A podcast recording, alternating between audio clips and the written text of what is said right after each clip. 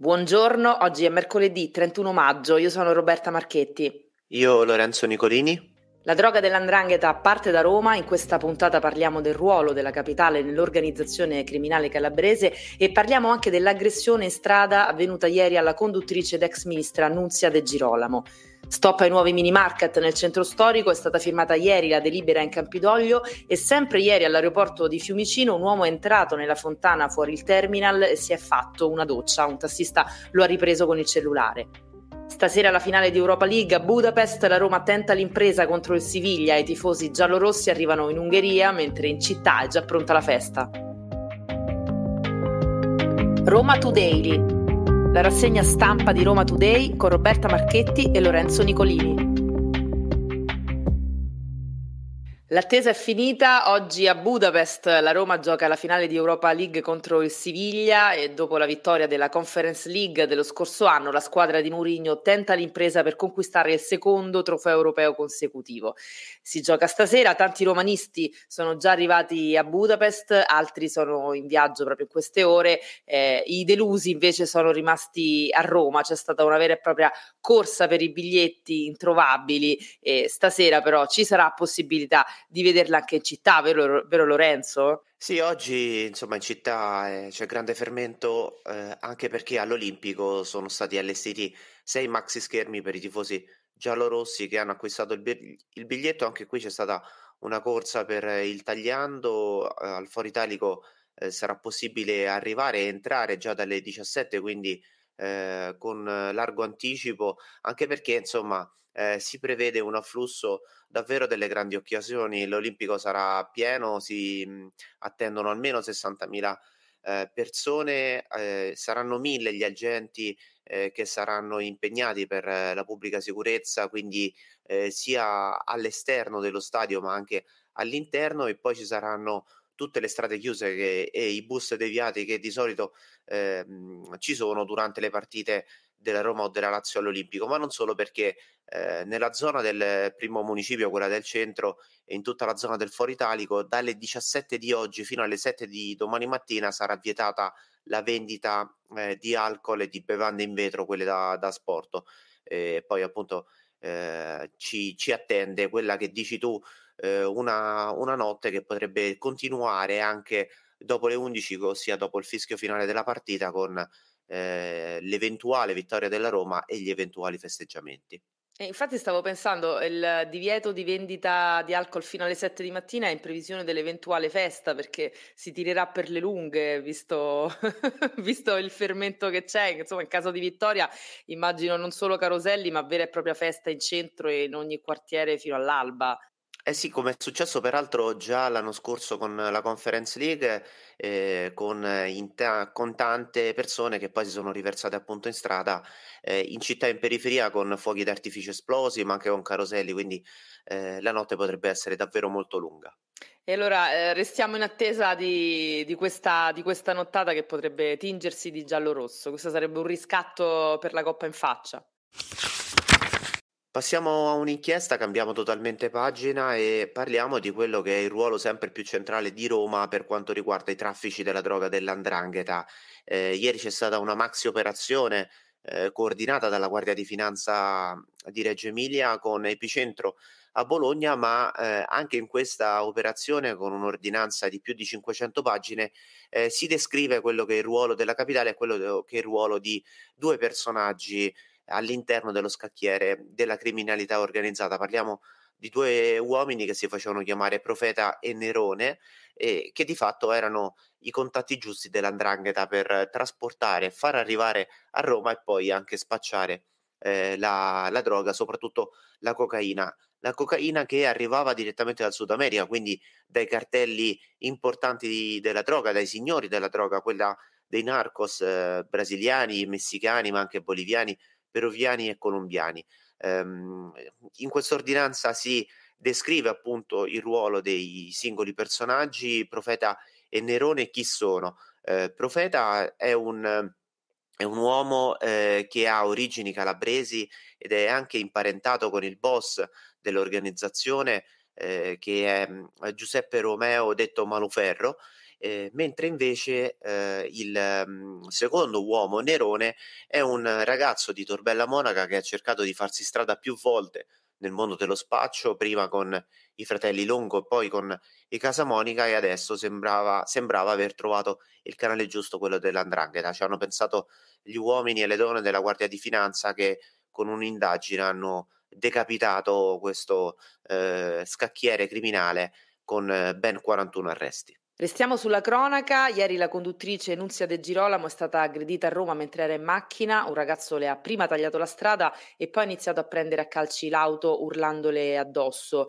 Eh, l'ex ministra ha denunciato tutto ai carabinieri e poi fuori la stazione dei carabinieri eh, si è fatta un video che poi ha pubblicato su Instagram per raccontare quanto era appena accaduto. Era ancora sotto shock quando si è ripresa e ha raccontato eh, quanto era appena successo ha raccontato che è avvenuto un piccolo sinistro, dice eh, soprattutto in una città così affollata come, come, Roma è normalissimo avere questo piccolo sinistro in strada, solo che si è trasformato, ha detto la De Girolamo, in un casino assurdo. Il ragazzo è sceso, l'ha aggredita, ha preso a calci la macchina, le ha rotto lo specchietto e sono intervenuti fortunatamente alcuni passanti e automobilisti che si sono fermati per aiutarla. Eh, Nunzia De Girolamo ha ringraziato chi l'ha aiutata e ha chiesto chiesto a uh, qualcuno di loro se uh, si ricordasse bene la targa perché lei non, non, la ricordava bene quindi probabilmente quella che ha fornito ai carabinieri è sbagliata. Quindi eh, c'è anche una ricerca social del diretto interessato che sta avvenendo in queste ore sui social. Cambiamo argomento e passiamo alla politica. Stop a nuovi mini market nel centro storico di Roma. Vi abbiamo raccontato nei giorni scorsi quella che è stata una polemica mh, anche abbastanza accesa tra residenti e Campidoglio, ora è ufficiale, ci sarà lo stop per tre anni a nuovi mini market, paninari, kebabari nelle zone di pregio del centro storico tutelato dall'UNESCO. È quanto previsto dal regolamento per l'esercizio delle attività commerciali approvato eh, ieri sera dall'Assemblea Capitolina. La delibera, prima firma dal Presidente della Commissione Commercio Andrea Alemanni, è arrivata come dicevamo al voto finale dopo tante discussioni, anche ieri ce ne sono state diverse a porte chiuse tra le forze politiche, eh, considerando anche la protesta che c'è stata eh, lunedì in Campidoglio dei residenti del centro storico. Eh, sicuramente questa delibera farà discutere, però tant'è, insomma, eh, è stato dato un taglio ai nuovi mini market nel centro storico. Ora parliamo di energia, o meglio di povertà energetica, che è un tema diventato centrale negli ultimi mesi. Gli aumenti delle tariffe incidono pesantemente sulle famiglie più fragili e un recente studio ha evidenziato che i romani mangiano meno per pagare le bollette di gas e luce.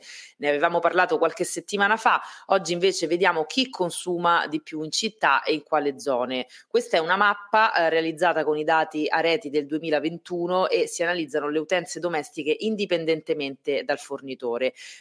Come si può facilmente immaginare, i consumi più elevati si registrano nella cosiddetta città ricca, eh, ovvero dove i redditi delle famiglie sono più alti e di problemi per pagare luce e gas non ce ne sono, ma anche nella città campagna, cioè quella corrispondente in prevalenza alla fascia di agro romano, tra dentro e fuori il raccordo, dove le case sono più grandi e hanno quasi sempre spazi esterni e bisogni energetici ovviamente più elevati. Il consumo massimo è tra le ville dell'Appia Antica e Grotta Rossa Ovest, e a queste due zone seguono Santa Maria di Galeria, Pantano di Grano, Santa Cornelia, Boccea, Decima e Infernetto, oltre ai quartieri Eur e Parioli.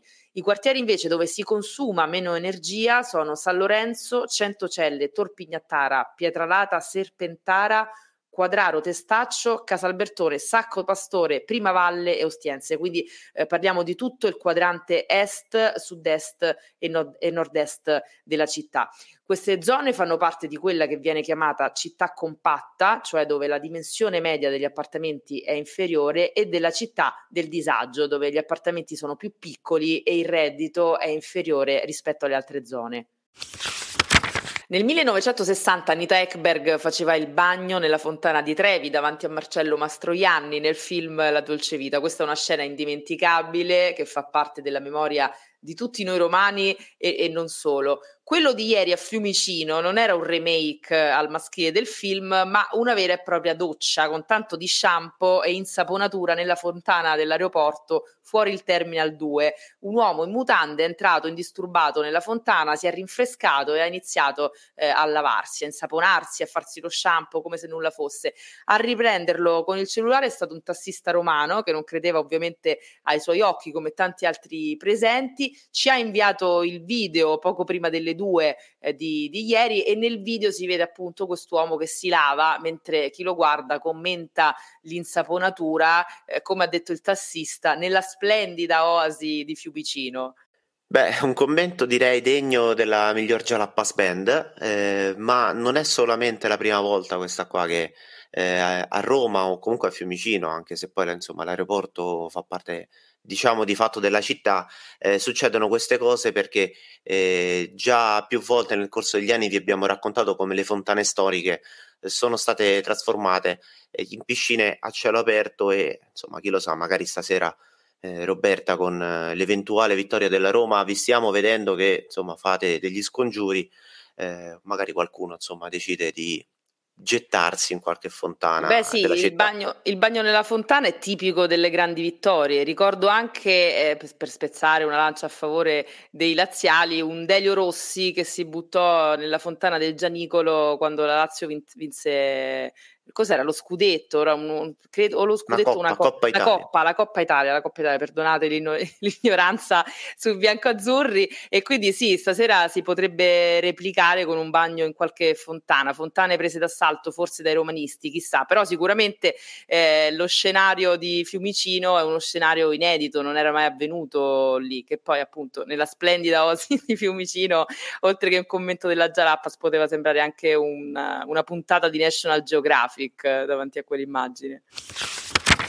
Chiudiamo con una notizia che piacerà agli amanti degli animali. Le lontre sono tornate a popolare il Lazio, lo fa sapere il WWF. Tra l'altro proprio oggi è la giornata nazionale della lontra, uno dei mammiferi più rari, in passato a rischio estinzione, è classificata come vulnerabile nella lista rossa nazionale. In Italia oggi si contano tra gli 800 e i 1000 esemplari, un numero ancora al di sotto del limite vitale minimo e alcuni di loro sono appunto tornati nel Lazio, arrivati probabilmente via mare. Mi viene da aggiungere Lorenzo, meglio le lontre che i topi del Tevere o, o di altre strade.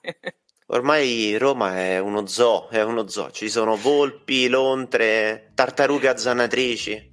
Ma poi la giornata nazionale della lontra, cioè non ci facciamo mancare nulla, non sapevo ci fosse la giornata nazionale della lontra anche. Queste erano le notizie di oggi, mercoledì 31 maggio, Roma Today torna domani mattina dopo le 7, potete ascoltarci su sito e app di Roma Today, Spotify e tutte le principali piattaforme. Roma Today la rassegna stampa di Roma Today con Roberta Marchetti e Lorenzo Nicolini.